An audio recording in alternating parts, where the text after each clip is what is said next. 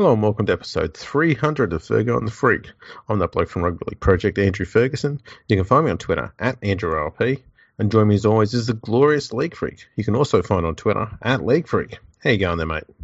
Going very well. How cool is it? We've done 300 of these now. Yeah, it's uh, it's pretty fantastic. And can I just say, we might need to change the intro to the Mhm. podcast from now on in Mm. and call it Welcome to the Podcast, where you get the news before it becomes the news. Oh yeah, because all of the uh, it felt like all the stories last week that come out into the media, we had talked about in like the previous few days, and so I think we've become influencers now. Uh, Definitely, definitely. Yeah. Social media influencers. We're now not just a social media influencers. We're now news influencers. Yeah, one hundred percent, and it's fair enough too because like, I mean, I don't want to, I don't want to talk us up, right? But I think we're the moral guiding light of the entire sport. Esteemed, Yeah, esteemed. Um, and look, just to, just to show people that we're not bullshitting. Okay. What was the the first one? Was oh yeah, that's right. After two episodes we had, I think there was the one called Angry hmm and another one called The West Tigers, The Boulevard of Broken Dreams. yes, where it was pretty clear I was taking the stance that it's not the coach that's at fault here at the West Tigers. There's a lot of other people, yeah, all admin people, backroom people, all those sort of guys. Um, we had newspaper articles uh, at the Channel 9 website, Sydney Morning Herald, and the Daily Telegraph all barking exactly the same tune. yeah, Just by coincidence. yeah. All on the same day. Yeah, and w- there was also um, somebody made up a petition for uh, Justin Pascoe to stand down as well Yeah. the next day. So definitely world leaders in that regard. And Yes. then that was followed up by extraordinary. Somebody registered uh, Western Quackers as a potential NRL club name. Um, and like we've been pushing that for what a year at least. Yeah. That's that was mind blowing. That was. Yeah, that was Like- that was very cool. I I wonder if um like we would sell madquackers.com to whoever it is. I don't know who it is, as long as their last name's not Elias, and uh, they can buy it. What it, what would we say? A million bucks? Madquackers.com. I'd say a million dollars, but if it's Benny Elias asking, then it's four point seven billion. I, I agree. I Just fuck that agree guy. completely with that. Hey, did you? I saw that reminds me. I saw some news during the week where a Benny Elias led consortium offered to buy the West Tigers, and the West Tigers, uh, the, I think it was the West Ashfield side, was like, no, thank you. And West, I thought, West Ashfield's got a lot of very intelligent businessmen, so they know shit when they see it and smell it. well, I just thought it would be so.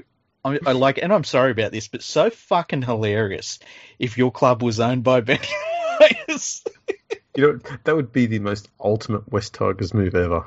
I reckon. It'd be like if fucking Matthew Elliott led a consortium to buy the Penrith Panthers. It'd just be the nightmare.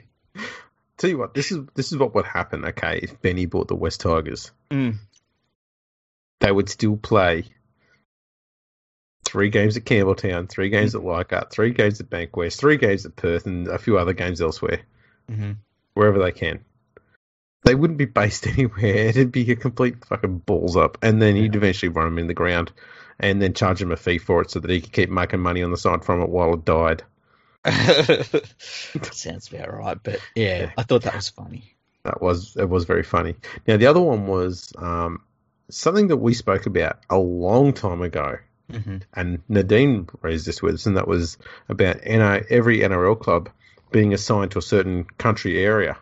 Oh yeah, yeah, that's right. And man, I mean, far out. We must have been talking about that. We might have even talked about that in the first episode we did. Like, we talked about that for a very long time. Yeah, Um, well over a year ago. Yeah, so yeah, that I, I that was one that I'd forgotten about too. Hey, Yeah, so you know, you want to hear the news before it comes news, you got to tune in here. it's because every single last one of our ideas are gold. Yeah, That that can't be disputed. I'm waiting No. for the article about an expansion team in Hawaii. It'll happen. You watch. Yeah, just You wait watch. until they catch up on because obviously they're working backwards with their catalog. So Yeah. you know, give them a few more weeks. When was the Hawaii? I feel like the Hawaii one. that was episode been- one. Oh, was it episode one? Wow. Yeah, yeah, That's crazy. yeah. Tail end of episode one, so they're going to go all the way back. That's going to take a while. But you know, it's not like they've got anything else important to do. True, true. It's between that and I guess they watch horse races and um, that's it really. They compile information solely on all of the players who the West Tigers have let go. And just at the end of every um, NRL season, they just update that list. yeah. They don't do it for any other club. No other club has juniors come through who they let go or has star players who they let go early or anything like No other club does this. It's only the West Tigers, apparently. At least So- just got a win today. Yeah. Yeah. I I saw the last three and a half minutes Mm-hmm. because I figured that was the only bit that's, that needs to be sat through. Yeah. Um, because I was expecting a much worse result. Um, obviously, I had a lot of other um, personal matters to attend to other than the football today, so that that was the main reason why I didn't get to do that. So I have set it aside to watch it tomorrow, Yeah. so I can have a bit of a, a better view of what went on. So you know, I, I made no comment today other than I think one tweet where I said, so. This this game just now was the grand final, right, for 2021? Yeah, yeah, that was it. And I've got people saying, "Are you serious, man? Are you drunk?" I was sitting there going, "Go on, how fucking obviously of a joke does that need to be?" yeah. Anyway, It's kind of depressing when you'll say something like I said today on Twitter. Like I, I said, oh, I say I tipped the Warriors and the the Dragons, and I'm not confident, but we'll see what happens. And people, I had a couple of people say, "Oh, thanks, Captain Obvious," and I was like, "What did I tweet wrong? It was just what I think." And apparently, because they were both favourites, it was I shouldn't have tweeted it, but like one of them lost and that's the whole point of let's see what happens. It- It's just weird. man, you can't you can't go around doing that. No journo Nah. can no journo can fucking rip that off and make a news story of their own. It's too obvious. I need to mix some- it up. I had someone that was upset with me today, and they said um, they said something along the lines of like, okay, they they tweeted me a couple of times. That it was like, why would somebody um, join up to my Patreon? Because I don't actually do anything for rugby league, unlike Andrew Ferguson. And I was, I felt like, damn it, don't bring real stuff into this. Don't bring, don't bring reality into what we're doing on here. Bloody hell, Yeah. so vicious on there. I know. It's just like, just chill, man. Yeah, I one bloke wanted to have an argument with me because I called I called one of the Daily Journo lackeys a Murdoch lackey. Really? And they argued about that. Yeah, saying, "Oh, Murdoch doesn't care what goes on in NRL," and I didn't say he did. No, it's they're just lackeys of his. Yeah, which is my point. But there you go. that's It's um, they're weird. It was good to get the Twitter beef out of the way early. That Yeah, could almost be a section every every week now. I know, right? Although I did have some really good conversations this weekend about footy. I actually had a really good conversation with a Bulldogs fan about a subject I'm going to talk about in the next episode with a special guest. Very nice. Yeah, that'll be good. Yeah. Um. So Yes. big week of uh, sporting news. Yeah. we won't what- go to the games like we did last time, but we'll we'll just have a quick look at some of the big things that happened. yeah. Yeah. We'll go to you because you you've done the prep work this this time around. Yeah, I, I didn't want the uh, interns to do it this time. It was I was going to do it myself. Uh, there was a little bit of news I heard on the radio today that apparently, remember DCE was being sounded out supposedly by the Brisbane Broncos to go up there. Well, a week later, it turns out that DCE and the Manly Seagulls are in talks to extend his stay at the Manly Seagulls. So that's an interesting one. I think it's a smart move by DCE because it's a play. It, it's very much the, a players and a halfbacks market right now, with all the halfbacks that are moving around. And if he can squeeze a bit more money out of the Manly Seagulls for a little bit longer, that's a good move for him. Um, so there was that news that come out today. What do you reckon? Do you reckon Manly? I mean, I think Manly would be absolutely stupid to let him go. Um, but I could see where DCE sort of looks at his career and says, I don't know whether I want to stay here. Yeah, I, I don't know. Something about me says I, I can't see him going to another club because Mm. I don't know that Manly's got someone that is ready to jump straight into that number number seven jumper right now, No. and that's what they're going to need if they're getting rid of DCE. Um, Cade Cust's there, but uh, I don't think he's ready to take on that job. Mhm. And I don't think there's enough supporting people at the club in the spine to help a, a, a rookie half step up after DC's been there because DC runs an awful lot of, of their attack. Yeah, he carries them a lot. Yeah. Um, so they're going to need two genuine halves who can, you know, direct the team around the field. Uh, so I suppose they could probably afford to do that if they keep Cust and they use the money left over um, to buy a genuine five eighth who can control the side. Mm. Who that is, I don't know. Maybe Shaun Johnson. I don't know if that's a good move or not, but Mhm.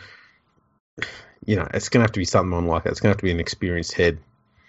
Uh, so I don't know who they go with there, but I think it's in the best interest of both parties there that DC stays until he retires there or until they find someone better. For sure. You know, just thinking about it, like, and what clubs will have the sort of money that they could attract a DCE to the club and who could really use someone like him? Broncos. Imagine- Well, the Broncos definitely, right? Although the Mm. Broncos are weird. The Broncos decided that they didn't want to hold on to a young halfback, so Yeah. they let him go, and they don't want to hold on to the experienced players either. So either, so they let them go. But um, Well, that's because the Broncos want success and and everything now. yeah, So they they don't know how to do a rebuild, and they don't know how to, you know, they don't know how to cope with failure. So they need to get out of their hole as quickly as possible. So I don't know why they ditched Dearden. He's a, a top player, and I think the Cowboys have done a very astute thing by by picking him up. Um, it does mean that the Broncos are now stuck in a situation where they've got Milford and Croft there and neither of them should be. So Nah. I think they would probably go. They would probably go and chase an established halfback in the hope that it would lead them to success sooner rather than later, and hope that that buys them enough time to get a young halfback to come in. I think it's a stupid way to go about righting some wrongs, Hmm. especially when you've got a young half there ready to go and he's already got first grade experience. That's your starting point, and they threw their starting point away.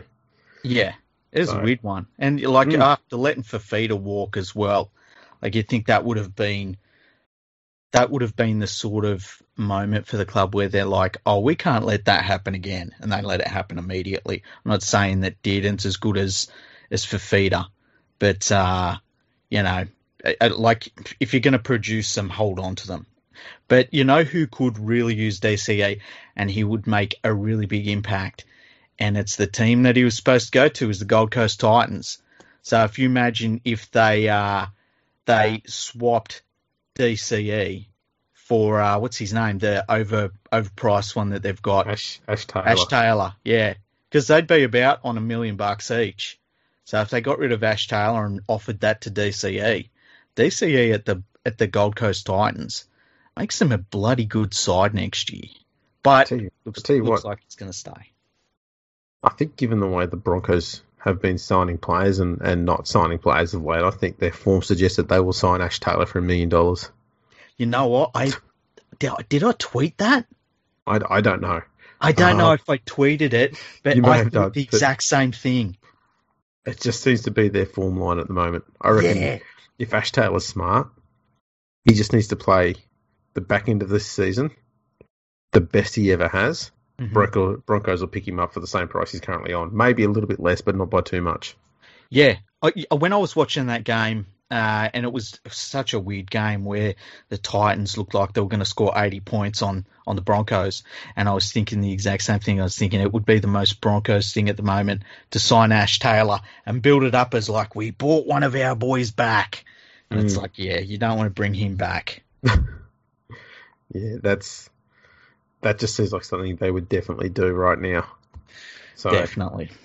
And this is the thing is I think the other thing we're seeing that was interesting this weekend is some teams celebrating like they've just had, you know, one of their biggest wins in their entire club's history. Mm. And all they did was beat another team at their same level or slightly better. So the Broncos carried on like they just won a grand final by beating the Titans. Yeah. And the Tigers celebrating like they won a finals match and they beat the Dragons. I'd tell you the other one that was along those lines. Um, when the the Canberra Raiders lost, and I saw uh, a number of people saying, "Well, it looks like the Canberra Raiders are no longer part of the the Big Six at the top of the competition." And you look where they sit in the ladder, and it's like not even in the top eight. What are you talking about? Uh, it, it's interesting. And look, I'm not I'm not mocking those those teams for celebrating the way they did because obviously they're at a point in their season where any success mm-hmm. is going to be very much welcomed and hard earned. Mm-hmm. Um, but yeah, it's it's something I didn't think you'd be seeing as early as round eight. Yeah, it's strange. I mean, you you go back a week ago, we had a team that won their first game of the season, and their coach is crying on the sideline. Yeah, you know, and even then you go back to last year where the Broncos lost a game and their players were crying on the field. It's like, what's going on? Why is everyone so emotional? Like, I don't, I'm not a big fan of emotions, Andrew. You're a cold hearted prick. Well, I just think everyone should be dead inside like me, that's all. Yeah, fair, fair call. Speaking of being dead inside, um, Former, I'm, I'm, I'm hanging very, very, uh, very, closely on every word for this next segue. Former New Zealand Warriors winger Matu, Manu Vatuvei has revealed that he is up on charges of. Uh, I just want to get this right. He's charged with possession, supply, and importing a Class A drug into New Zealand, which was methamphetamine. Um, now, this was information that was suppressed in the media. I guess he's been fighting to keep it suppressed, but he came out on his Instagram and basically said, in 2019, I was charged with importation, possession, and supply of methamphetamines. All these charges, uh, accusations, I will be fighting my innocence for these charges. I know there'll be a lot of questions, but I've been advised by my legal team that that's all I can talk about. So he just wanted to get out ahead of when it all becomes public because in the next few days he will be facing uh, those charges in court. And man, he he faces life in jail if he's convicted. Didn't he have a serious injury, like serious near life threatening one, which forced him out of the game? Oh, I don't know if it was life threatening, but I feel like I remember a real serious one. And must or it ended his career. Yeah, I feel like it was a career ender. What was it? Because it was one was at Salford. Um,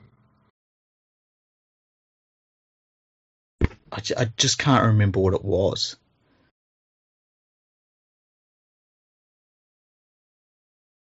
So I'd, I'd look it up. No, but my, I'm, I'm, my... I'm having a look now. I can't find anything there. I'm sure he had some sort of um, some sort of injury which stopped him from playing because his his career at Salford. I think he's.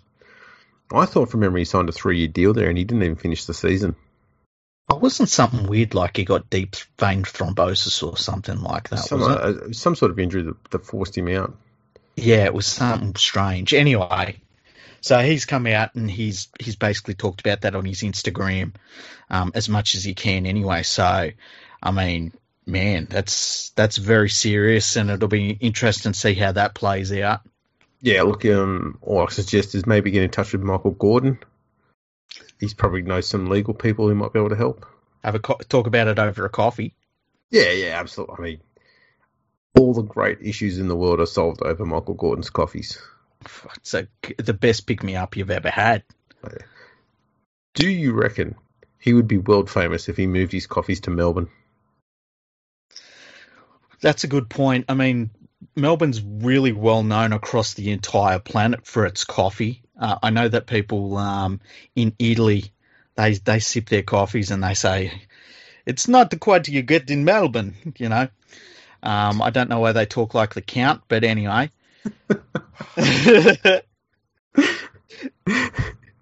uh, you beat me to it. A one a coffee, two a coffee. Ah, ah, ah, Three a ah. oh shit! Um, I could drink of- these fucking coffees all day. Yeah.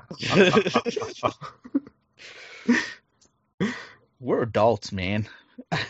Ah, bullshit. Who said that? So, speaking of uh, adults being silly, Matthew Johns has revealed that him and his brother Andrew oh, oh are dear. looking to coach the Samoan Rugby League team with Sonny Bill Williams in a triumvirate of just genius that would take over from the current coach. Um, there was a really good quote in this article. Apparently, he revealed this on his show, the Matty Johns Show. I don't watch the Matty Johns Show. No, Um, neither do I. so he, he said, this is one of the quotes he said, We've got full time jobs, so I don't know how it would work out. And Joey has been talking to Sonny Bill Williams as well. We would do it for nothing, quite seriously. And Joey is the same. You wouldn't take a cent. Sonny wouldn't. It would be a bit of a three way coaching. I don't know how it would work, but in my opinion, Samoa should be emulating what Tonga's doing. So these. Well, he said one thing right there, and that's the last thing. Yeah, they should be emulating what Tonga's doing. Yeah. But I like that these three got together. They said, let's coach Samoa if we can. We don't know how it's going to work or what the fuck we would do, but let's just try and coach Samoa anyway. That's a plan if ever I've heard one. Yeah, like they've they've sat down over one of Michael Gordon's coffees and went, okay, we've got an idea. Let's coach a international team. Yeah. No, no, no, no, no. Don't ask any questions. That's the end of the brainstorming session. Let's go to the media with it and see what happens. Yeah. We're all going to coach Samoa. Don't even know if I can get time off work to do it, but there's going to be three of us. But no one's going to be in charge, and we don't know what we're going to do or how we're going to do it. But let's do it. And I look, Matt Parish needs to be turfed as a Samoan coach. His results as some Samoan coach are abysmal, and they have been for years. He's terrible. But to have I mean, the, first of all, we invoke the John's clause, which is if a John's brother suggests something, you do not do it under any circumstances. So that should be the end of this, really. Yeah, I think maybe they're just mates with Matt, Par- Matt Parish, and this is a way of making sure Parish keeps his job. Imagine that. That'd be the That- first time they've done something genuinely intelligent. It would be sad for Samoan Rugby League. They Well, really it's, need. it's it's a sad result either way for Samoa if that's if that's their options. the crazy thing is, like, people are going to listen to these idiots and they're going to be like, that's a great idea. Imagine all that experience. And, and it's like, please stop. Like, I saw is- somebody saying, you know what? Andrew Johns coaches most of the halves in the competition. But remember, there was a point where he would go and he'd coach one team's halves and they'd get worse, and he'd coach another team's halves and they'd get worse. Do you remember that? Yeah, and look, let's be clear, okay? There are a lot of players out there who are absolutely fantastic players, but did not translate to being great coaches, Mm-hmm. and vice versa. Yep. You think of pretty much all of the great coaches we've got, and not many of them were world class, best ever players. No. Yeah, barely any of them. Um, but you have a look at the likes of Wally Lewis, just wasn't able to convert it into coaching. Mm-hmm. And there's a lot of different reasons for all of that. I think a lot of it is because as as a player, they were seeing things before they happened, and that is a hard thing to try and teach to someone so that you can actually relate to them and teach them other things. Mm-hmm. You're teaching people who have got an inferior skill set to you. So that's a complicated matter for a lot of these coaches to get around. Uh, I you know, former players. Yeah, I also think there's an element of if you are a truly great player, a lot of the things that make you great is just your instinct and so you don't have to think about it. Where some of the, some coaches you find they're very much players that had to think about the game, think about their game, think about what the team needed out of them, and they applied it to their game as a player and then were able to apply it to other players when they went to the coaching ranks. Mm. And that's something that, I mean, you think of somebody like a Greg Inglis, who there is nobody that has maybe ever played the game who has ever been as effective on a rugby league field. But Greg, the things that Greg Inglis does on a football field, how do you, you can't teach that to someone, you know? Whereas if you're a, a player that has to have grafted and worked your ass off and, you know, scrambled to just be a first grade player, you can teach that to someone. And I, th- I think that there's an element of that in terms of when a great player can't turn into a, a very good coach. Yeah, no, I fully agree. I fully agree. That's why you got a lot of players out there who are, you know, they, they're unable to make that transition. Mm-hmm. And I think that's a, a large reason why um, Andrew Johns has struggled to be genuinely successful as a as a coach. He, not everything he's done as a coach has been rubbish. Um, same goes for Matty Johns, but he hasn't had the sort of strike rate that you'd, ex- you know, someone with his playing record has had. You'd, I think a lot of people automatically expect that he'd have the same sort of impact as a coach Mm-hmm. it's a high bar to set, you know, and so anytime that doesn't work out, it's sort of rightly or wrongly, it sort of is a smear against his reputation as a coach, I guess. Um, Matthew Johns, I think as a coach, Matthew Johns has probably had a little bit more success than Andrew, but all in all, I I don't know that they've ever actually coached. Pretty certain they've never actually coached an actual team Mm. or assistant coached a team. They've Mhm. just been doing one-on-one coaching lessons with halves, and there's a big fucking step up from there. Even even when it's coaching, um, you know, Samoa, or even if it's like Queensland, New South Wales, we only do it three times a year. Yeah. There's a lot more involved than just, you know, focusing on one player and focusing on little things they need to do and get that right. And throwing Sonny Bill in there, it's you've got a net you've got a total of three coaches with a net a net total of zero games of actually coaching a team between the three of them. Yeah. Yeah, that's not exactly a recipe for success. I don't care who you are. No, exactly. And like you look at somebody like a Mal Meninga who as a club coach his his record wasn't fantastic. And It was then average. yeah, and then he becomes a representative coach after a pretty long coaching career in club level. And he finds his place in terms of, you know, there are very few players in the game's history that, as a player, saw how you bring together a bunch of players from all over the place into a representative team, get them to gel very quickly, get them to perform at the highest level. Very few players have ever been in that situation more than Mal Meninga ever has. And Mal Meninga really showed that you can, you've just got to bring that into the origin arena. And now he does it in the Australian team as well. Um, you know, I, I- I always find it weird when people just decide to be coaches and they don't have a long history of coaching. It's just a little bit weird to me. We, we've seen it with Trent Barrett, um, where he just ordained himself as a coach for no real reason. And I think we're seeing the results of that. I always think it's Yeah. the best coaches are the ones that you don't think about. Like whoever thought Ivan Cleary would be a, a, a very good coach or Craig Bellamy would be a very good coach. Like it's it's the ones you're not thinking about that end up being the good coaches. Yeah, I mean, even even a winger like Wayne Bennett was. Mm, Who would have thought a winger would make a good coach? yeah. Here we are. Know, it's it's very interesting how that happens. And I think most of the first grade coaches we've got at the moment were not exactly outstanding players or even rep players. Yeah. Um, I find that that aspect quite fascinating, and given that it's, ha- it's happened an awful lot over history, there's got to be something to it. And I don't know, for people like Trent Barrett as well, and and the Johns brothers, sometimes they've just got to accept that their niche in the coaching world is as an assistant coach. Mm-hmm. There's a lot of a lot of coaches out there who are very very good assistant coaches. They are utterly garbage as a head coach. I mean, look at Jason Taylor. Classic Yes. example. Mm-hmm. Every club he's been to as assistant coach, he's been fantastic. Becomes a head coach, he's utter dross. Yes. Goes back to being assistant coach, fantastic.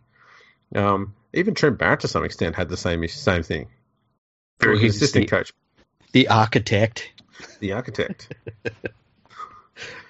I take it as the architect. What he did was he provided the pencil. yeah. You having a sharpen your pencil, mate? It's just pretty much his, his level of architecture. But anyway, um, yeah, it's an interesting one. I I'd seriously suggest that Samoa goes to these three men and says thanks, but no thanks. And Mhm. then if John Morris hasn't got a job, offer it to him. Yeah, that's a good one actually. John Morris. Um, who else? Geoff Toovey'd be a good one, I think. Yeah. Um, you know, I think Tuvey would be interesting too because he does also have that experience of being in rep sides and knowing how they come together pretty quickly. So, but there's some weird decisions that international teams make in terms of who they're going to get as coach. Like, I remember um, the United States team brought in at one point they were coached by Matthew Elliott, I believe, and then they were coached by Brian McDermott, and both of those guys know nothing about being coaches. Who was the And better then- coach out of those two? You reckon? Oh, I, you know what? I would take Matthew Elliott for sure. Like, uh, in fact, I would take Matthew Elliott. I would take Matthew Elliott to coach my club for five years over McDermott for half a season. You heard it here first, Penrith fans.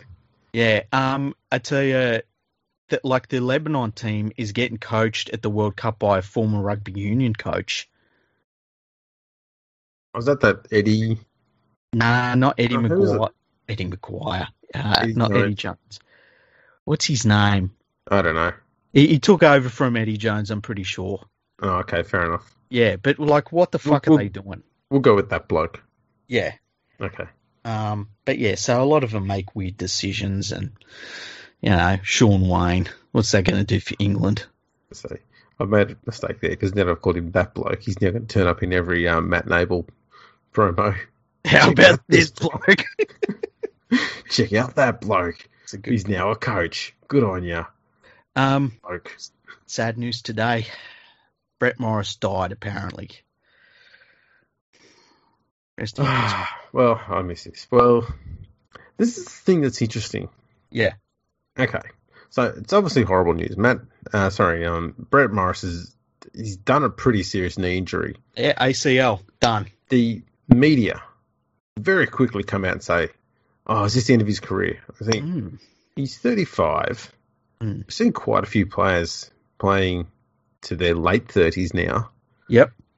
He's been in fucking stunning form this year. Mm-hmm. Why does this injury, which was him for this year, automatically mean that his career's fucked? Yeah, exactly. Like, say he was signed by, uh, like the Rabbitohs, for instance, for next season. I would be like, you know what? Not a bad signing. Gives them a bit of depth in the backs. Yeah. Like, this isn't a guy that looks like his career is over. No, he's he's definitely not making. I mean, he's scored 11 tries in six fucking games this year. Yeah.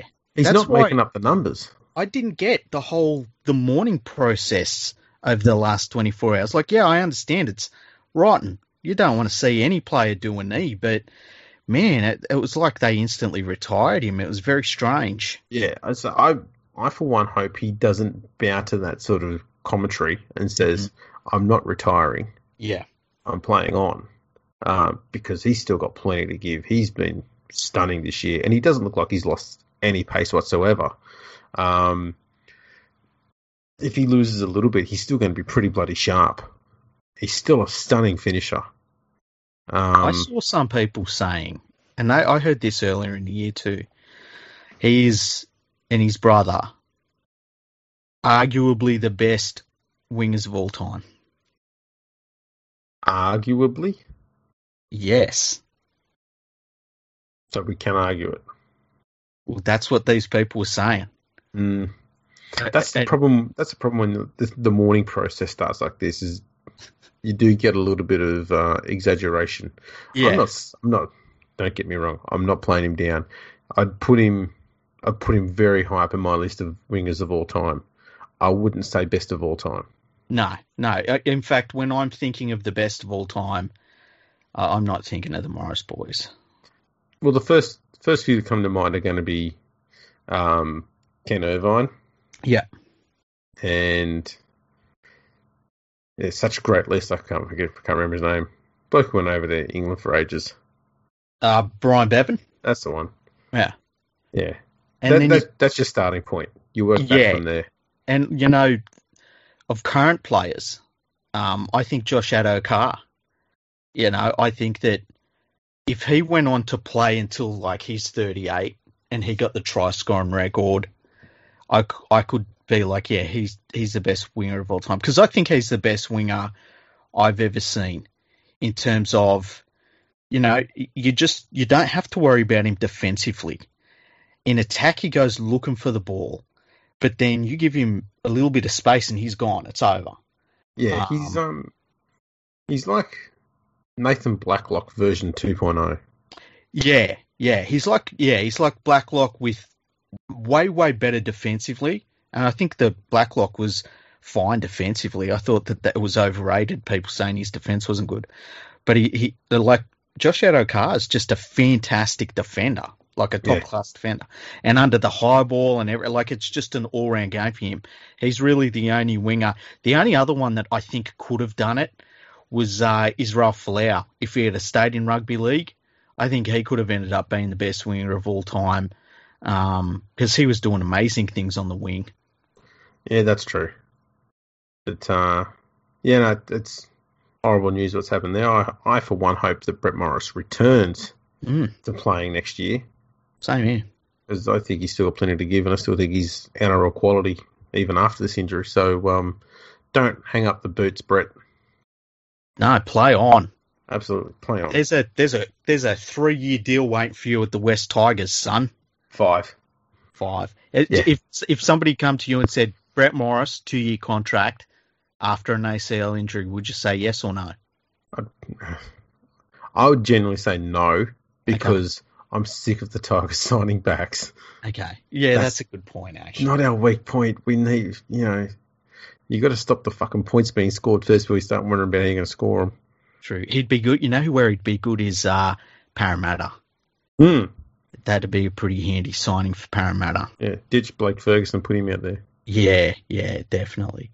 Um, now, earlier in the week, there was talk that, and this is something we talked about as well a long time ago, that the NRL was looking to split all of its teams after expansion into conferences, and you would have a Sydney conference and you would have a non Sydney conference, and basically the conferences would play everyone within their conference twice and everyone in the other conference once.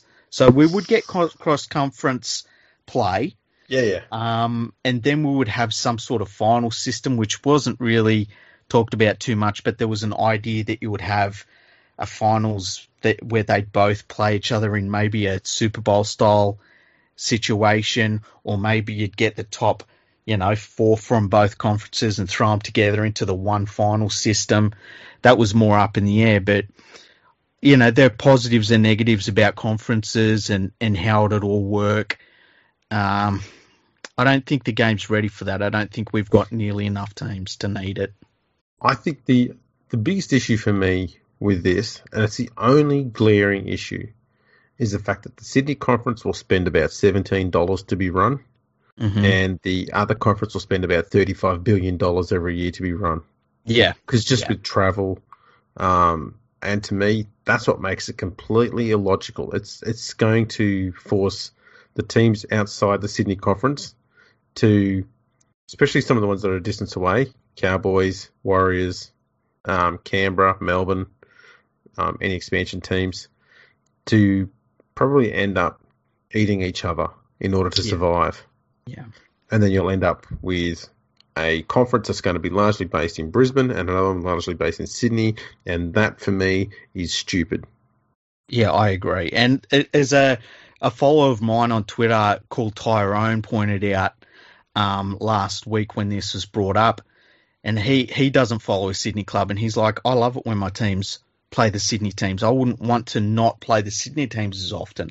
And I think people forget that sometimes that I remember Gordon Tallis talking about the final series and when we used to have the semi finals both in Sydney and the grand final in Sydney. And Gordon Tallis was like, as a Brisbane player, that's what they want. They that feels like the big moment for them is when you go down to Sydney for a grand final. That's as much a part of their rugby league history as anything else. And I think people forget that sometimes that, you know, we've got a lot of Sydney teams, but a lot of non Sydney teams love playing the Sydney teams, and we should never lose track of that.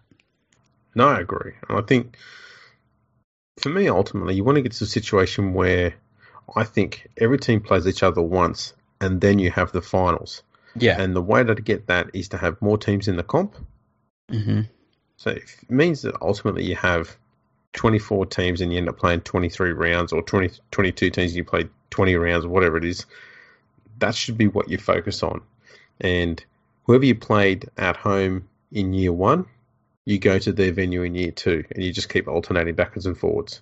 And that way, Yeah. you can have exactly the same draw every single year. All you got to do is change around the venues. You can change Yeah, the days a little bit there and there, here and there, but it would be so much easier for everyone. It would be perfect, wouldn't it?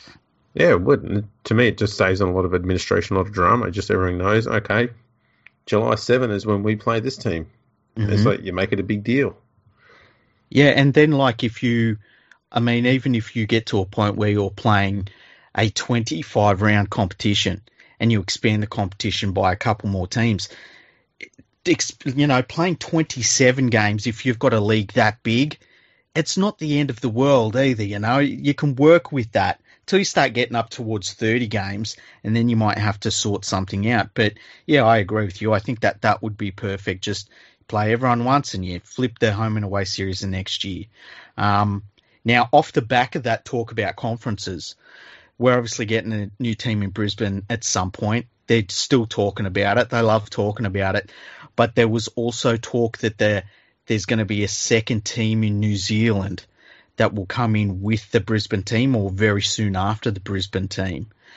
And it's interesting because Perth really seemed like a front runner for a long time, and Perth has come out recently, as we talked about, with the Perth Quackers or Western Quackers or whatever they're going to call themselves. We've got to wait and see because we'll have to sue them for the Quackers name eventually. But, um, you know, a second New Zealand team. What do you think about that? I'm I'm not opposed to it, Mm-hmm. um, but I I don't know. I don't want it to be in a situation where it might cannibalise the Warriors either, and I don't know how you go about it because we historically we haven't had anywhere near the same volume of players coming from the South Island as we had from the North. Yeah. So it's going to have to be a north-based island. So maybe it's got to be down around the capital city. Maybe that can work because then it's at either ends of the North Island. Um, but still, I think they're going to end up fighting over the same, um, the same sort of group of players eventually because there's not that huge a gap from those two cities anyway. It's only you know a few hundred k's. It's not that big a, a distance, and they're the only two teams there, so they're going to end up fighting over the same players at some point. Um, so I don't know how they go about it. I'm not opposed to it, but Mhm. yeah, the structure of those teams needs to be laid down pretty clear, and how they're not going to impact one another is, I think, vital. So they've See- got to be able to have a, a rivalry with the Warriors, but they can't be in a situation where they might be starting to impact on the Warriors' chance to survive as well. And they're going to have to at some point. The Warriors are going to have to give a little because they've got all of New Zealand themselves at the moment, so they've got to give a little. But you don't want to be taking too much from the Warriors where they start to become too weak and uncompetitive. So it's that final balancing act, which I'm hoping they consider when they put a team in Brisbane as well. That's my big concern is that you take a team that's you know got an entire city to itself, or the Warriors have got an entire country to themselves, and you put another team there, mm-hmm. you're automatically halving the amount of players that they've got available to them, so the other one, other team can survive, and that's that's a huge whack. See, I I take a different sort of look at it than you do. I think that it would be fantastic for the Warriors to have somebody in New Zealand that they've got to fight against in terms of um, how they do things, how they run their business, their coaching setup, their junior development system, and the the the juniors that they do target. Like I don't know where the second New Zealand, and I think you could bring in a second New Zealand team next season, and it would work to a certain extent. Um, they'd be better than the Bulldogs, that's for sure. But I think that where they're based is up to the Kiwis. They will work that out. The best place to base them themselves. Um, I would hope that that place has a nice rectangular stadium that fans can go to and know that they're going to enjoy a good game of football and it's a nice place to watch a game of footy. Um, they only and, have rectangular stadiums. Hey? They only have rectangular stadiums, don't they? Well, Eden Park isn't a perfect rectangle, but they're not going to have the second team in Auckland anyway. But I like that indoor stadium they've got. You know, the one that's uh, oh, looks yeah, like yeah. a greenhouse? Yeah, I know the one. Yeah, and it always seems like whenever there's a game, an NRL game played there, it's a not a bad atmosphere and just seems like a, a nice environment to watch a game at. But I don't know that it's a big enough media centre for a, brand new club to be pl- uh, based at. But um, well, hang on, I've got games at Leichhardt. Yeah, that's a good point. And V'landys wants more of that. is, is there an empty cow paddock somewhere in the middle of New Zealand that we can just put a few chairs on? A few chairs, and yeah. exactly two portable toilets. Exactly. You don't need any more than that. Nah, that um, seems fine. Bit of electricity running there, so you can put some lights up and a few microphones. At the very least, like maybe have a generator and a bunch of extension cords. Yeah, exactly. Have around everywhere. That's fine. Yeah, exactly. And then you've got you know you've got your suburban ground. Then fantastic. Yeah. It's got have a hill too. Yeah, and maybe a tree overhanging it. Oh, tree. I mean, you know what? They should put a tree in actually on the field. There's a, isn't there a cricket ground like that in England? Oh, there probably is. I'm I'm almost certain there's a cricket ground where there's a tree planted in the field, and I'm sure it's in... if there's a. Wouldn't be surprised if there's a sports ground somewhere in England that's got a fucking Tesco in the middle of it. Leave Central Park out of this. Um, yeah. So, but yeah, I think that that that's uh, competitiveness between the Warriors and the second team. I kind of think they need it. I think that they've. I'm I'm I'm in agreement that they need it. I'm just mm. I just don't want it to be something that will cannibalize one team and risk losing it. I think. Yeah. I think if we're going to go that way, then we want to make sure that both teams survive and are successful. I don't want to see one dominate the other and force the other one to die. Yeah, yeah, that's that's all I'm after. Yeah, and I, I don't want it playing out of that the cake tin in Wellington. Whenever I see a game played there, it's like just the most soulless shit I've ever seen. How can you respect a ground that's called a cake tin? Exactly. Like, what could you call something that's round like that that's better than the cake tin? Like more, more menacing. More menacing. The uh, the toilet lid. The serrated cock ring. that would scare people. You'd definitely stay seated. Where would someone find something like that? Let me Google it. No. Um, so that brings up a lot of ideas. Let's let's let's push this. Let's push this. Let's hope yeah. someone's listening. What would you call a team that played at the serrated cockering? Well, Roosters would be perfect, wouldn't it? Roosters. oh shit, the Roosters. That would be perfect. It really would be. Hey, damn. Uh, the Devils, Red Devils, the the Dirty Reds. Ooh. oh, that that goes somewhere else. Yeah. Um, oh man.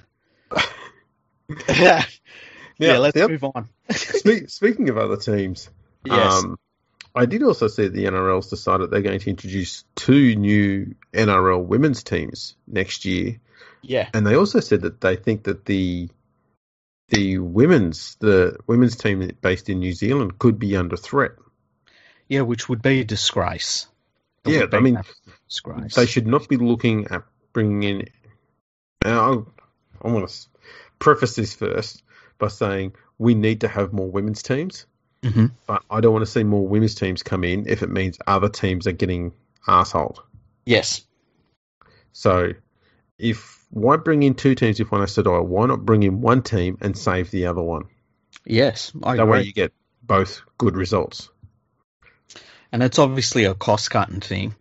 Like Yeah. the the New Zealand women's rugby league team is, you know, very important to the game. Um, I don't understand why you would make it a more difficult pathway for, you know, women's player players in New Zealand to be professional players at some level, you know, or semi-professional, I guess. Um, as for who they'd bring in, like I think that the Penrith Panthers would be not doing their job for rugby league if they do not get one of the licenses. I think to be a complete club, and we've seen how strong the Panthers are across their grades this year, especially if they don't go after one of those licenses hard, um, they're not doing their job. And I'd be really disappointed in the club. And they don't even have to be called the Penrith Panthers. Call them Western Sydney something. I, it doesn't matter what you call them. But one of those teams should be run by the Panthers, in my opinion. And the you know the that because we don't really have a team for Western Sydney. And the other thing is, I think the other team should be a, a like I don't know a Canberra-based team or a Melbourne team. Like it should be a regional team. Yeah, I'm. I've got the feeling that they're going to go with the safe option and probably Mhm. stick with one in Sydney, one in Brisbane. And Yeah. given they've already got one in Brisbane, they might look at Gold Coast or something. Yeah. Um, the historian in me wants them to put a team at uh, Cronulla, given that Cronulla was the Cronulla women's team were very, very um, strong when Mhm. it came to actually setting up the NRLW. And to me, it seemed like an absolute tra- travesty that they didn't get a team Yeah. first up.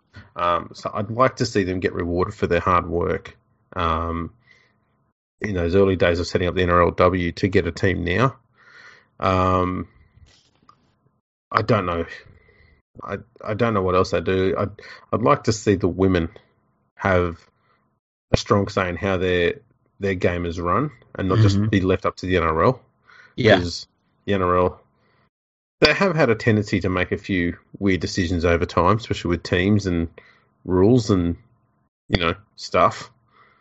So I think if the uh, the women get together and say, you know, we think there should be a team based here, here, here, I think that would be something that should be very strongly listened to and taken on board. One hundred percent. And I think the interesting thing about the women's competition is that you know some of the teams have really they've seemed more natural than others. You know, if that makes sense, it seems to have worked more organically than other teams. I think that needs to be looked at. And yeah, look, I've I've said for a long time I would love the women's comp to be run by women, for women, by women. Like I, I I think it's a shame that it is under the NRL um- umbrella um, because I think it, it just should be for the women themselves. And I don't think they these teams need to be connected to NRL clubs. Um, I understand it helps financially and all that, but you know, I, I, I just think it's a shame to sort of brush aside what women's rugby league has been. You know, it's not like it just started when the NRLW started. It, it's been around a long time before that. And I think that those traditions should have been, you know, played forward rather than it just be, oh, let's slap an NRL team's badge on this. That means we. Are you suggesting that maybe we should have had a team that was just called Sydney, which we've already got, and another one from North Sydney? I, look, I, I, I would have been happy if they had said we've got, you know, the the, the old idea of a, a Sydney team from North, South, East, and West, Yep. and then it's one team per per city. If they'd have done that, I'd have been like, wow, that's a fantastic start and a great idea. Yeah, I'm not too opposed to that either. Yeah. But we'll we'll see what they do. I would not. I'll be honest with you. I wouldn't be surprised if they add in two teams affiliated with current NRL sides, and they'd be both based in Sydney. Yeah, I w- yeah, I wouldn't be shocked if if I'll, uh, I'll go the they- safe bet. yeah they they'll say we're expanding the competition, and you can drive to the expansion teams within 15 minutes of each other. Or walk. Yeah, You can walk there. like the good old days. The good old walked days. to NRL grounds, and oh, it's the best. Yeah, it was. Yeah, and if you didn't live within 15 minutes of your ground, well, fuck you, you don't exist. Exactly, exactly. Um, just on the talk of the expansion, possible expansion of the NRL with the second New Zealand team, there was a pretty funny article that Craig Nuremberg's brought to my attention on Twitter, and it was by a former New Zealand rugby union player called Andrew Mehrtens. Um, and he was basically saying that the NRL should not be looking to expand into New Zealand because of the perilous state uh, of the finances of New Zealand Rugby Union and the fact that Rugby Union in New Zealand is looking to sell part of its its soul, Andrew, to an investment company, and that all of their rugby union teams over there are struggling to turn a profit, and he just Sell- doesn't selling, selling their soul. yeah, well, there's there. Re- remember, rugby union for a hundred years used to pretend that it was an amateur game, and then they ch- turned professional, and now it's just they're a bunch of whores. Hmm. Using your terminology here, not mine. well, they're looking to they're looking to private investment basically for the game in New Zealand, um, and because you know they're struggling financially, there's only so much money you can suck out of a you know a country that's the size of you know a, a, a nice council area in Sydney. So they've got that problem, and this former rugby union player doesn't want the NRL to come in and take everything over, basically. Sorry, I'm just getting over selling their soul. Yeah, Yeah, that that's that's kind Oh. of thrown me a little bit. I see what you mean because they don't have souls, do they? Well, there's there is that, and you know, they kind of sold their soul with the whole we're amateur, no one gets paid thing that they were completely abusing back about three minutes after the game actually started. Yeah, and then they uh in 1995 they decided to start paying taxes. And openly paying all their players, Yes, As and there was also just- that as opposed to just stuffing large wads of money into their boots while they're out on the field. yes, and there was also that time they collaborated with Nazis. There was that. Yeah, yeah, that's um. I mean, as, as some rugby union fans have told me, that was just a one-off. I'm going, well, yes, because there's only been one Nazi party that tried to rule the world. Yeah, it's like, you know, if, if your one off is collaborating with Nazis, uh, Yeah. I don't think you just get to go, yeah, one off. You, can't really water that down or just throw it away. It's just something that never really happened. You know, you did delete another sport because you didn't like the fact they were better than you in the space of three years. And there was also that time when they uh, toured South Africa during apartheid and named a number of Maori players honorary whites. That was, you know, a little bit selling your soul there as well. If anyone wants to read up that disgraceful event, feel free to.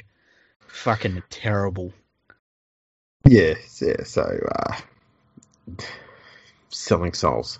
Interesting, interesting. Yeah. Um, maybe, maybe it's possible that you know souls are like lives for cats, and everyone gets nine of them.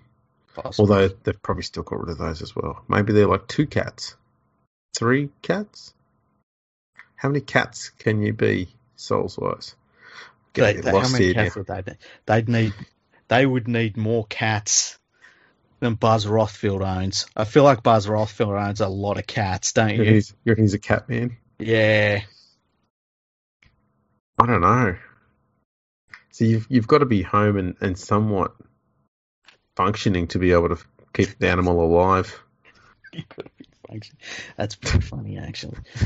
anyway, we should we should go on another tack before we get into any more trouble. Yeah, yeah. so, is there any more news? Uh, that's all the news that really stood out for me that I could find this week. Um, the Tigers won. Yeah, were you happy about that? Um, surprised. Yeah it's it's interesting. I think the thing that's most surprising is the fact that they kept the team to less than 300 points. Mm-hmm. Uh, Maguire kept going on about how you know they managed they managed the ebbs and flows a lot better. Mm-hmm. And just, I was listening to a lot of the coaches' comments, and a lot of the losing coaches are talking about how the best teams are able to manage momentum and control control the pace and the dictate the way the game runs a lot better than the lower teams. Mm-hmm. I thought, no, doesn't kind of work that way. The better teams just don't fuck up as much at very very costly times, and they've got much better defense. Yeah, because the rules themselves have been changed and fucked around with so much that it's attack oriented football. That's what it's creating.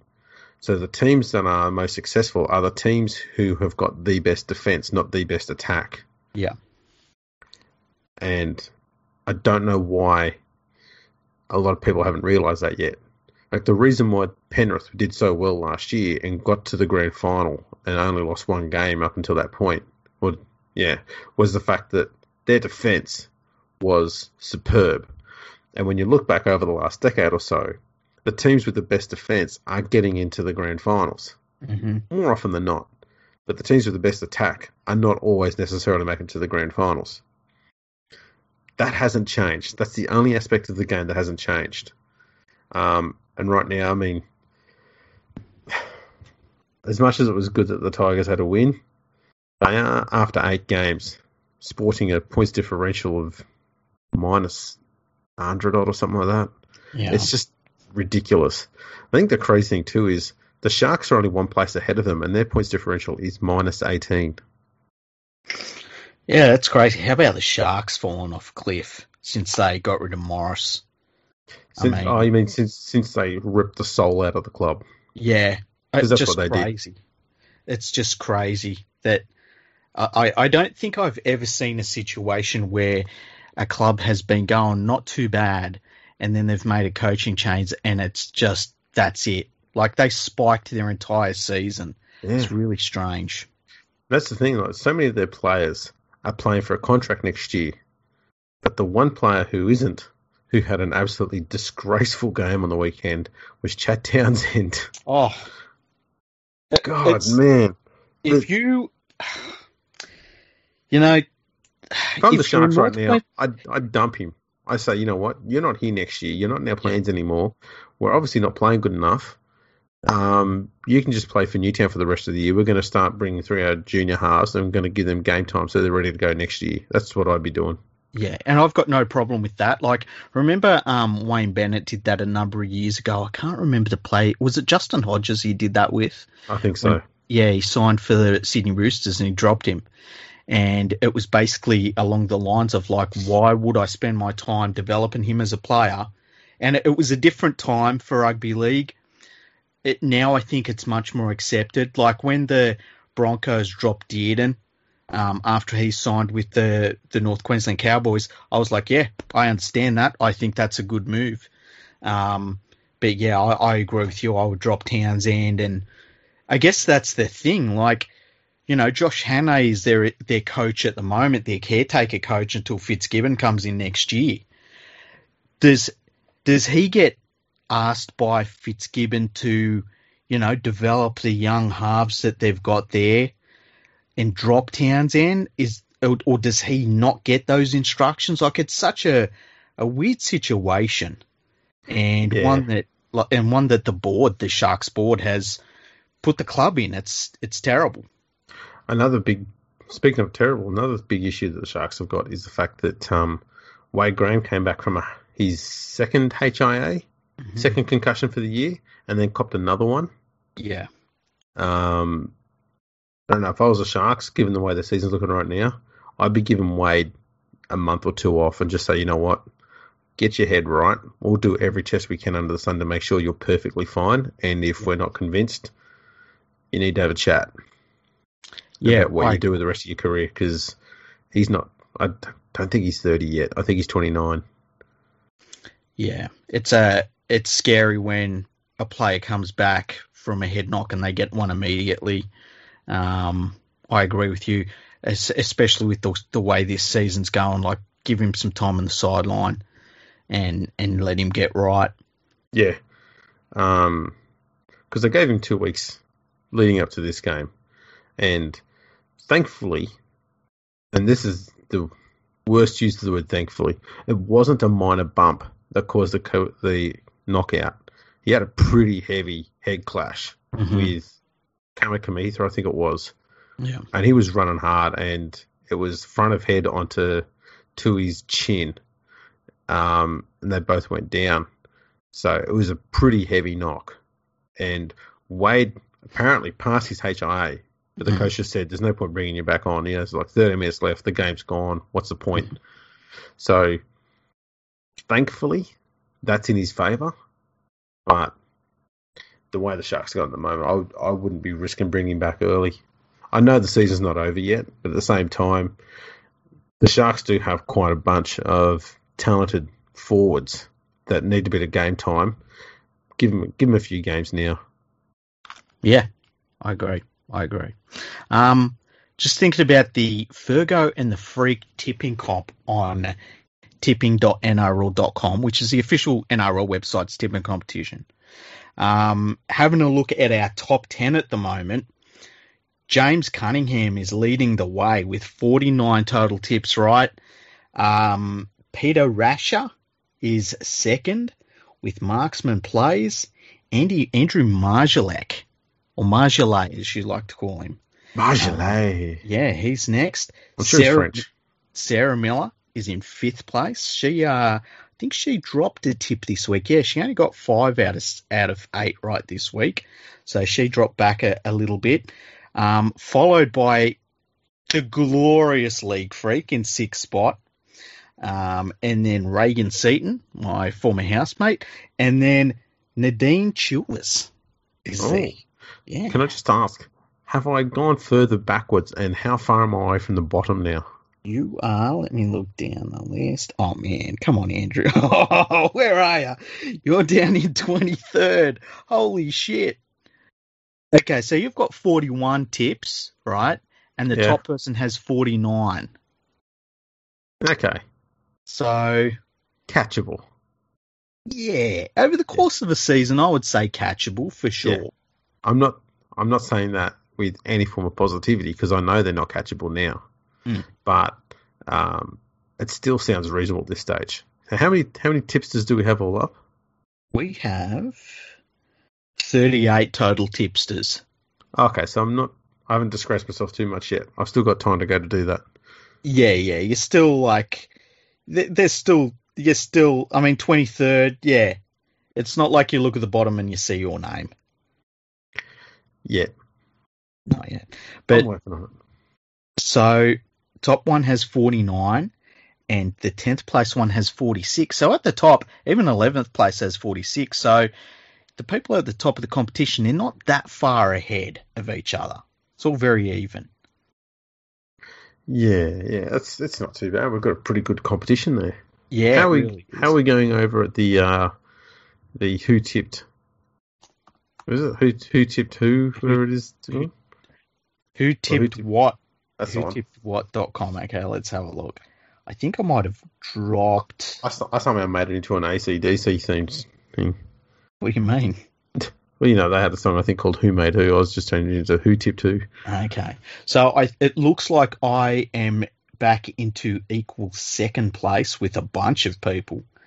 Um, and let's see where you are, which means our Fergo and the Freak competition on uh, tipping.nrl.com overall does better than the people that tip on this comp. Um, let me And they're experts. Yeah, exactly. I'm try- I'm looking for you. Hang on. Keep scrolling down. Jesus, man, Bit further. you're in Bit further. you're in thirty fourth place. How many? uh, fifty six. Oh no, no, people, fifty four. So Oh, the, middle the- of the road. so the worst tippers in this competition, and keep in mind, there's maybe some weeks where they didn't get the tips from these people or whatever. So Hannah Hollis is last, Brent Reed is second last, Darcy McDonald, who we a lovely guest come on the podcast a few weeks ago, she's third last. Phil Rothfield, uh, Dean Ritchie. do, Phil, Phil and Dean put their tips in every week. do they? I'm sure they do. I'm saying they Uh, do. NRL economist, uh, Jimmy Smith, Michael Chammas, Nick Tedeschi, but he has, I think he's missed a couple of weeks because Yeah, this he- one isn't filled out. He had the same thing last year. He he didn't put his tips in there very often. Okay. Um, O. Errol, reading the play, David Riccio, Willie Mason, his tips aren't in this week. Albie, uh, who runs the website, and then it's you. Well, hey, So, yeah. Dave Riccio was the bloke who put out yet another article today about all the players the West Tigers left. Oh, Uh, really? You know, let let go, yeah. Because every single Daily Telegraph journal has to run that article. It's part of their KPIs. They've got to do it at least once every year. so they figured Tigers are going shit. Let's keep punching them out now while people are reading it. you know, that, I think it got done a couple of a week a week or so ago. Yeah, not very long ago. Yeah. So you know he's gone. Let's just do another one. So uh, going by this one, um, the game that really tripped out some people was the Warriors versus Cowboys game, which I'm surprised anyone would tip the Cowboys um, over the Warriors. The Warriors are playing not too bad, and then almost everyone. Let me uh, like there was very few people tipped the Tigers, so that could have been the other game that tripped people up, but didn't. Greg Alexander tipped the Raiders over South Sydney. How about that? Brandy, Ballsy. come on, Brandy. What are you doing? Very ballsy. Yeah, there was only a few people that did that. I mean, if I went down and you tipped them, I'd fucking laugh. No, you tipped the South as well. You did. A, you had a really good week. Did you get a perfect week? No, No. You didn't tip the Broncos. Oh, and you Didn't tipped get the Broncos, and I picked the Cowboys. As well. Because see, I got to the point now where I realised I've got to pick at least one or two roughies every week. Yeah, I get that. I so get I that. try and go with um, the Tigers. Usually one of the roughies, hmm and the other one I try and pick um, a game where it's two teams that are reasonably close on the ladder. I try to go against the favourite Yeah. according to the bookies. There you See- go. I went up one spot on the on the ranking. Yeah, that's handy. See, the only reason I like to be near the top of this one is because I know that there are people that it, it 100% will piss off that I'm better at them than this. That's the only reason I enjoy this one. Two wins off top spot here. Two wins? Yeah, two wins, yeah. I'll get there. I come home strong. Also, I'm very good at tipping near the end of the year. Well, you did pick the Dragons. Like, I'm surprised, mate, that you picked a Matthew Elliott somewhat coach side. Yes. That'll learn you. Yeah, that will. we'll make mistakes. But I'll take Matthew Elliott over Brian McDermott any day as a coach. There you go. Oh, by the way, uh, Greg Inglis made his debut for the Wire over there in Super League. Scored a try on debut. Um, I didn't see much of him because he really only touched the ball once that I saw in the highlights. Uh, uh, watching the highlights of the game, fucking hell, the defense is bad. Yeah, it's they and they look set to to be adopting um, a bunch of the current NRL rules too. I saw that the International Rugby League announced that the set restarts were going to be introduced um, internationally. Yeah, this year as well. really- Yeah, So um, mm, I don't like that rule too much. I think that's going to hurt international footy a bit. I agree. I agree. We're going to see some blowout score lines from that. yeah, exactly. You know, can you imagine an Australian team with eight tackles to use even in a set? Like, yeah. good luck. Or even if you're looking at Papua New Guinea or someone like that, and if they were taking on, you know, Malta or even France, it could get messy. I'm going to ask you a question. If there was in the World Cup, if there was one team you could see where they play a game and they got a ridiculous amount of six again rules that was outrageously over the top, who would that team be that receives that? I've got two teams. Okay. I just mentioned them: France and Papua New Guinea. Oh, there you go. I'd love to see Papua New Guinea because they just play with so much energy, and France because they do tend to have um, a tendency to throw the ball around a bit. I think we are going to see a screw job on a on a team where England gets a ridiculous amount of six again calls. It'll happen against someone like Fiji or something, where it just so happens that the home team they get all these six again calls for no reason. I'm not saying that there's anything going on, but Yeah. when it happens, I'm definitely going to tweet about it. I'm not sure it's going to be enough though. I'm Yeah. not seeing enough at the moment from, and I've only seen a little bit of the English Super League games, but I'm not seeing enough from that um, of their elite players over there who are eligible to play for Great Britain or England, whoever they choose to come and bring over. Um, I'm not seeing enough from them at the moment to suggest that they're going to be immensely competitive. I don't think they've improved enough from when they came over here and got belted by everyone. I uh, apparently Sam Walker was born in England. I guess when his dad was over there playing in Super League. Um, they should do everything they can to get him in an England jersey because they don't have any halves otherwise. They've probably already had that conversation with him. And hopefully Sam Walker said, "Go away." Yeah, I want to play for you know. I'd I'd rather not play international football than play international football and lose all the time.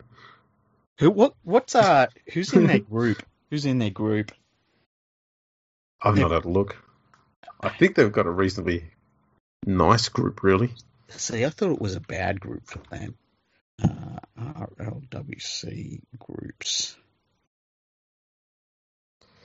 Uh, let's see. It's Rugby League World Cup. Group A. Oh yeah, they've got a bad group. They've got Australia, New Zealand, and oh no, they're the they're the no, they've got Samoa, France, and Greece. See, they'll they should beat Greece. They'll beat should Greece and beat France, but they'll they'll be yeah. they'll struggle against Samoa. I think the thing I'm thinking is when they go in through to the next round, and I feel like I feel like the way I- worked it out is maybe they'd have to play the second team from Group B or something like that, which I think is going to be Fiji. On, Group A. So Group Group A winner plays the runner up of Group D. Group so the, D. The runner up Okay. in Group D is going to be one of Tonga, Papua New Guinea, Wales, or Cook Islands. So it's probably it'll be Tonga or PNG. Yeah, Like the Cook Islands punch above their weight, but they're going to find it. And Wales, fucking Wales, who gives a shit? Um, the Group C, New Zealand, and you would think Lebanon, but we'll see. Jamaica might prove an upset there. It's going to be Australia and Fiji from Group B, and it's going to be Samoa and probably England. Yeah, depends on who's available for Lebanon. I wouldn't be surprised if Ireland do reasonably well in that group because you know there's an awful lot of players who are eligible for Ireland around the world. Oh, it's like St. Patrick's Day where every fucking person that's ever met an Irish person, they say they're Irish. Yeah, Ugh. so I wouldn't be surprised if it's New Zealand and Ireland at the top of that group there. But I'd put Lebanon. I'd suggest if Lebanon is largely an Australian-based team, they should they should be able to get the second spot there. I I just have a feeling that Jamaica might just pull an upset, and I think that they'll beat Ireland. Mm, I know it's a big call. I know It it's is. a big call, but I just have a feeling about it. They're playing at the home ground of Headingley, so you know that's that's something in their favour for that game. I just want to see England have to play like. You know what? Here's what I'm thinking. Who does the second place team in Group A play? Uh, Group A runner-up plays the Group D winner, so they'll play Tonga or Papua New Guinea. Yeah, that's the that's the thing because I think Samoa can beat England, and like they'd be out straight away. If doesn't matter who they play, Tonga or PNG, they're not beating those teams. No. So that would suggest that you would much rather be the Group A winner than the Group A runner up. Because if you're the Group A runner up, you're most likely to play against Tonga Yeah, in the first week. Either way, you've got to play Tonga in the first or second week of the finals. yeah, and you're, you're screwed. Like if Australia was playing Tonga in the first week of the finals, I'd be like, oh, jeez. So what it does mean though, Yeah, because of the way the final system is set up, I think Australia is in the top half of the finals draw. hmm Yeah, they are, which means we're not going to see Australia playing England in the final. Most, well, yeah, I don't think we will. See, I'd, I'd say I think that England's going to lose their first game in the finals anyway. Um, Yeah, so so I- that's what I mean. Like, you know, England's going to have to play Tonga Mm. or Papua New Guinea, and I don't think they they'll get through both of them, let alone one of them. the And so- Kiwis. So, I guess the Kiwis are going to play Fiji, and Australia will play. Uh, if you went by, you know, just ranking Lebanon. Yeah, so I dare say we it's very high probability that the final could be between Australia and Tonga. Yeah, I, that's what I felt like the final was going to be. Hey, Yeah, and that's not a given for either No. side. no, not And- at all. It's about time we had a World Cup final that wasn't a bloody foregone conclusion before the competition started. Yeah, and look, as an Australian, I have, I would have zero problem with number one, everyone going for Tonga. That was an Australian. Number two, if Tonga wins the World Cup, I mean, what an amazing thing for rugby league that would be. Absolutely. Um, the one of the most memorable games ever was that Tonga beaten Australia, fo- like straight up. No, you know, no asterisk asterisks next to that one. yeah. um, no excuses, no bullshit. I would like to see Fiji do well in this World Cup too because they've been at times they've done all right, but then they've got to the the final, um, the semi-finals and that, and they've been really disappointing. I'm hoping that they do better this time around. And I was just thinking about it on the weekend when I was watching Kikau playing. Kick look, Kikau didn't have a great game, but I was just thinking like, man, what would an England team do to shut down a Kikau? like, good luck. Yeah, I don't know what they do there. It's Yeah. crazy. Um, so yeah, that's something to look forward to at the end of the year, Yeah, and So we that- will be. yeah. I reckon that's the end of the podcast, eh? I think it is. Yeah. Uh, thanks for tuning in, everyone. Make sure you check us out on Instagram and Twitter at FergoFreakPod. We're on Facebook, LinkedIn, YouTube, MySpace. So check us out on all of those. Um, you check us out on our website, Freaky. Yes, it is fergunfreak.com. Go to the contact section and uh, leave us an email through the contact section of the website. Yeah, and we'll uh, we've got another episode coming up soon where we will read out those emails and answer your questions, answer your queries, all that sort of gear. Mhm. Um, so bring those in. Probably gonna have to have a uh, an Ask Kenty sometimes in the next week, few weeks or so. Yeah, let's do an Ask Kenty in the, definitely in the next two weeks, and we'll read out the emails as well. Sounds and good. Uh, yeah, give everyone their say. Yeah, get the get the voice out there, Yeah. and then you know we. Oh, got to put this into obligatory um, state of origin. You can put that in the uh, in the comments because you know everyone's talking about it now. Yeah, Yeah, I just I just had to mention that was it. We don't have to go any further than that. It's just in there. thank God. You know, we've got that in. You can do hashtags and shit for Origin all over the place. People wonder what the fuck's going on. what are you talking about electricity property businesses for? I don't get it. My gas bill paid. there you go. Um, thanks for tuning in, everyone, to our 300th episode. And uh, we'll catch you all next time.